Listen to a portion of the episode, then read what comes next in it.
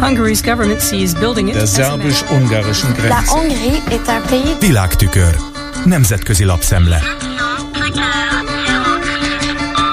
Köszöntöm a hallgatókat. Egyetlen rövid utalás erejéig térjünk még vissza a spanyol választások kimeneteléhez. A Bécsi Der Standard a meglepetésre súlyos veszteséget elszenvedő szélsőjobboldali Vox pártról írva úgy fogalmaz, hogy idézem, miként magyarországi és lengyelországi partnerpártjai is nagyon sajátosan értelmezi a jogállamiságot, ezen túlmenően pedig euroszkeptikus. Spanyolországban nem létezik olyan tűzfal jobb felé, mint amilyen például Németországban elzárja az AFD-t. Néhány spanyol régióban a néppárt együtt kormányoz a Vox-szal. A nagy koalíció elképzelhetetlen. Sánchez szocialista pártvezető pedig nem hagyná, hogy a néppárt kisebbségi kormányt alakítson.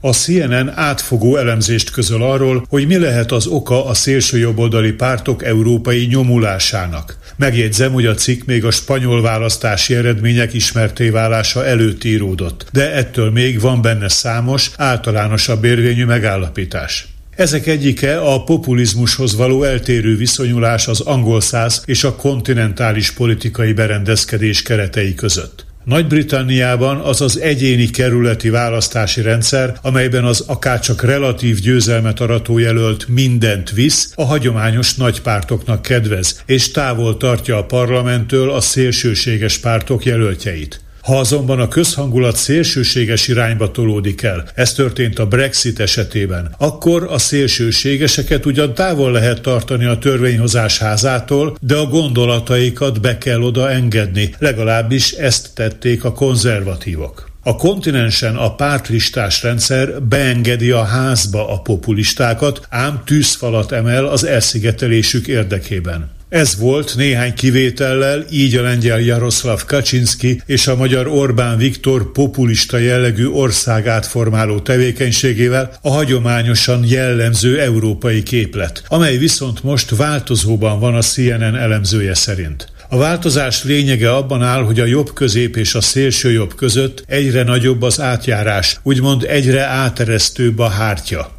A szerző példaként Finnországot és Svédországot hozza fel, de kérdésesnek tartja azt is, hogyan alakulnak majd e tekintetben a dolgok Hollandiában. A cikk érvelése szerint nem csupán arról van szó, hogy a jobb közép egyre kevésbé zárkózik el attól, hogy szóba álljon a szélső jobbal, hanem arról is, hogy ez utóbbi szalonképesebbé teszi saját retorikáját. Példa erre a francia Marine Le Pen, aki a zavargások alatt feltűnően visszafogott volt, tartózkodott az etnikai kisebbségek elleni uszítástól. Nyilvánvalóan azért, mert nem csupán a szélsőjobbos hallgatóságnak akar már beszélni. További példa Georgia Meloni olasz miniszterelnök, aki kiállt Ukrajna mellett, illetve a német AFD, amely retorikájában a hangsúlyt kezdi áthelyezni a takarékos, konzervatív költségvetési politika hirdetésére.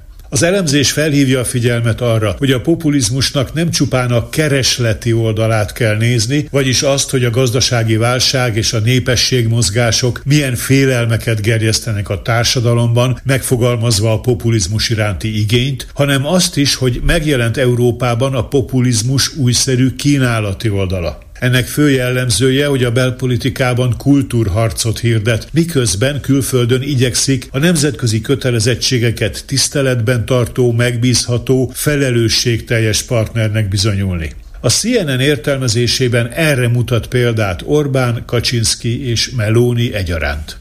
Most pedig nézzük a berlini Tageszeitung, a Taz által közölt cikket Hagai Dagan, izraeli filozófus és író tollából, amely a gyűlöletben egységes fundamentalisták címmel az izraeli-magyar barátságról, pontosabban arról szól, hogy miért kedveli egymást Benjamin Netanyahu és Orbán Viktor. A rövid válasz Dagan szerint az, hogy azért, mert mindketten konzervatívok, tehát a másik támogatása nem csupán érdekeken, hanem ideológiai alapokon is nyugszik. E tekintetben a szerző kiemeli, hogy Izrael is hagyományosan LMBT ellenes beállítottságú, legalábbis Tel Avivon kívül. Kifejti, hogy a keresztények ellenségessége minden olyasmivel szemben, ami látszólag természetellenes, nem más, mint annak a tisztátalansággal és szégyenletessel szembeni megszállottságnak a továbbvitele, amiről Ezekiel zsidó próféta is írt.